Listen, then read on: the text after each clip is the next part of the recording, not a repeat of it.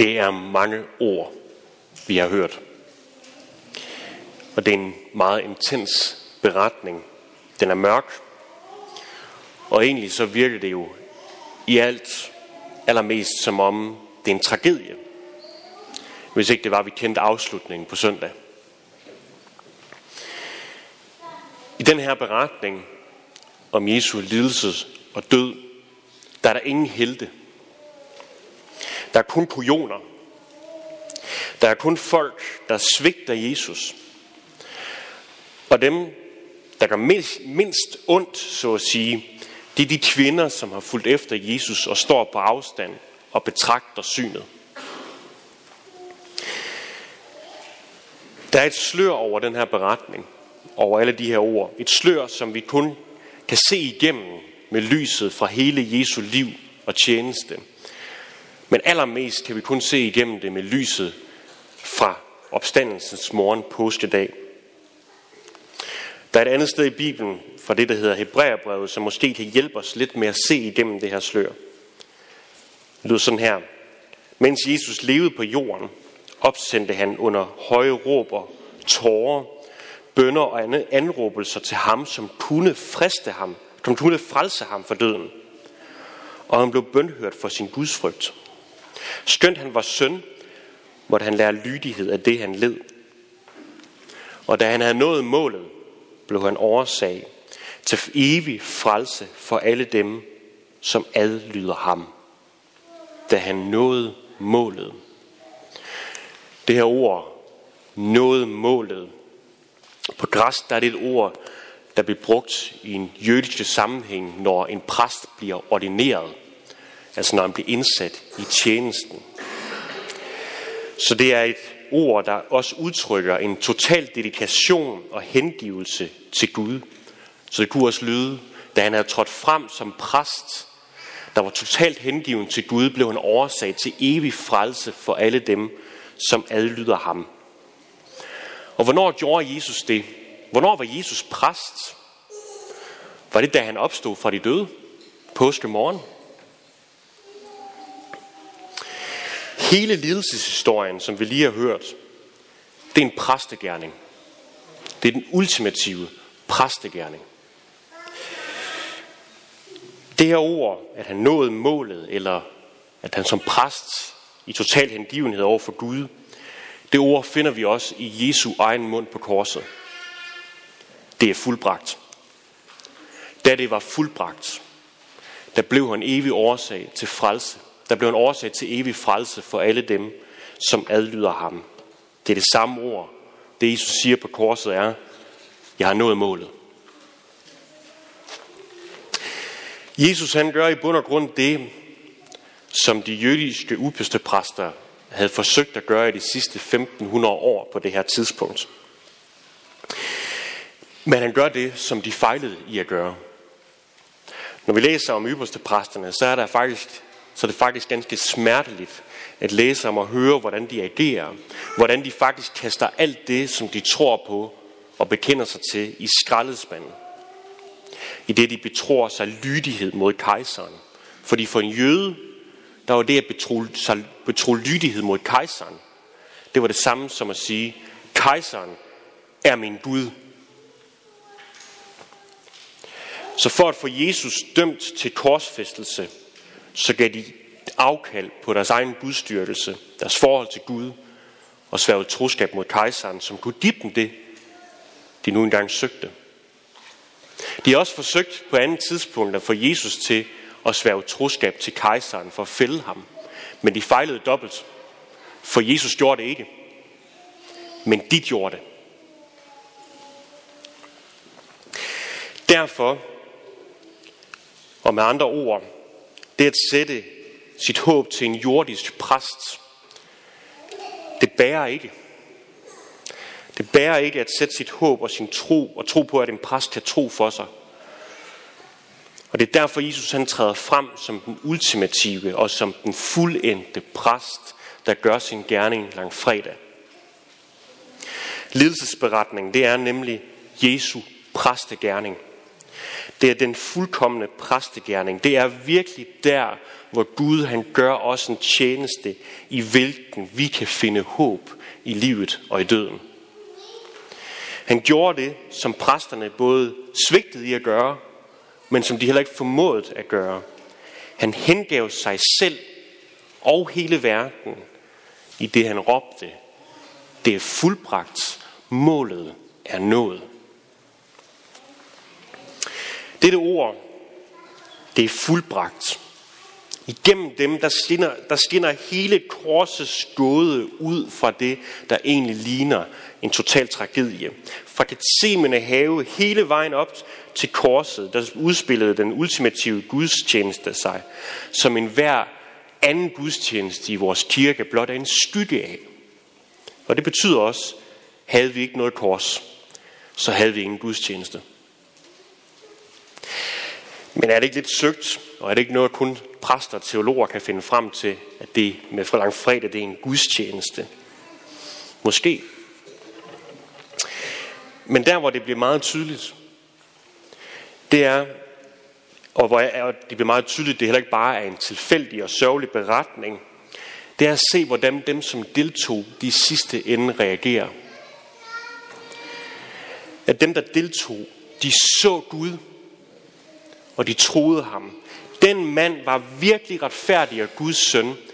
Det sagde en romersk officer, en hedning, et menneske, som de gamle testamentlige forordninger løfter ikke galt. Men han kendte Gud. Han genkendte Gud ved korsets fod. Som en har sagt, at ved korsets fod, der opstod hedningernes kirke. Herren, igennem korset, der samler Herren sit folk og danner et nyt fællesskab i den verdensomspændende kirke. Igennem søndens lidelse, der genkender vi den sande Gud. Så lidelsesberetningen, det er en gudstjeneste, fordi vi ser ham, som har frelst os. Og ikke nok med det. Så, den første Guds, så svaret på den første gudstjeneste, der kom lovprisningen fra Jesu egen bødler. Så kraftig var den. Som sagt, der var ikke nogen helte i lidelsesberetningen. Der var kun kujoner, der var kun bødler. Og dermed så opfyldes det, som Gud fra evighed også har lovet. Hans frelse, det er hans værk. Og det er hans alene. Vi bidrog ikke, og det gælder sådan set stadigvæk. Dem, Jesus frelser på korset, dem han samler ved korsets fod, det er ikke de fromme, det er ikke de retfærdige, men det er bødlerne, det er kujonerne, det er os. Og det i sig selv, i hvert fald for mig, udtrykker det ultimative håb. Lidelsesberetning, det er en gudstjeneste, som en gang for alle blev afholdt, for at vi kan fejre gudstjeneste hver eneste søndag. Derfor er korset netop så afgørende for os. Det er ikke bare et mindesmærke. Det er heller ikke bare et smukt symbol. Det er det også. Det er noget, vi gik omkring halsen. Det er meget enkelt og fint. Men det er meget, meget mere om det. Det er meget, meget mere end det. Det er alteret. Det er alternes alter. Det er der, Jesus stod sig krænge op på. For at frelse os. På det kors, der hænger Jesus Kristus, som er blevet stukket i siden af et spyd, og ud flød både blod og vand. Det er faktisk en meget stærk detalje. Rent fysiologisk så er det et tegn på, når, der kommer, når, når lægemet på den måde presser blod og vand ud, at hele kroppen er kollapset. Det var ikke noget, han lod som om Jesus. Jesus var stendød. Men igennem kirkens historie, der har man altid set hen til Jesu hjerte, hvorfra der sprang blod og vand ud. For det er en påmindelse om, at kristendommen det er ikke bare sådan et sæt idéer, som en klog mand gik rundt i Israel og gav til højre og venstre. Kristendommen det er et fællesskab, som bogstaveligt forstand udspringer af Jesu hjerte igennem vandet fra dåben og blodet ved nadveren, som vi delte i går. I den kilde af vand og blod, der kan lovsangen lyde. Den mand er virkelig retfærdig og Guds søn. Lad mig slutte den her refleksion over lidelsesberetningen ved at, begynde der, ved at slutte der, hvor vi begyndte, nemlig Hebræerbrevet. For der stod også sådan her. Mens Jesus levede på jorden, opsendte han under høje råb og tårer, bønder og anråbelser til ham, som kunne frelse ham for døden. Og han blev bønhørt for sin Guds frygt. Det hele begyndte i Gethsemane have. Jesus bad så indtrængende, at hans sved blev til blod. Han bad om, at det, som lå foran ham, måtte gå ham forbi. Og de fleste ville nok sige, at Jesus ikke blev bønhørt. Men Hebræerbrevets forfatter siger det modsatte. Jo, han gjorde. Jesus blev bønhørt. Men hvordan det? Man kunne sige det på den måde, jamen han fik jo den energi og kraft, der skulle til for at gennemleve sin lidelse og død uden at synde. Men der er mere. For Gud oprejste jo Jesus påske morgen. Så Jesus, Jesus skal aldrig dø igen. Men der er mere til det end det, fordi det er ikke bare Guds egen lille redningsplan for Jesus. Det gælder os alle sammen. Ikke lang tid før påske, der bad Jesus i fuld offentlighed, at Guds navn må blive herliggjort, og fra himlen lød det, jeg har herliggjort det, og jeg vil af dig herliggøre det. Herligheden, det er et andet ord for den fuldkommende skønhed og ære. Og den skønhed og ære er korset.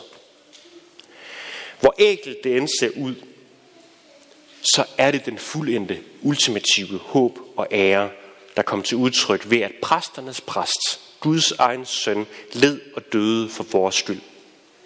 Hans kærlighed, som tvang ham op på korset, det er Guds kærlighed. Og derfor, Guds herlighed, det er vores liv. Guds herlighed på korset forvandler død til liv. Derfor er det fra korset, at gudstjenesten, som hele lidelsesberetningen udtrykker, også har, også, og det evige liv, det også flyder ud fra. Og derved blev Guds søn bønhørt, for hans død blev til liv. På korset er Jesus blev kilden til liv for sig selv, og dermed for os alle. På korset død, er døden besejret. Jesus blev bønhørt for sin gudsfrygt i det, at, at, han, at døden på korset er blevet til liv for alle, som tror på ham.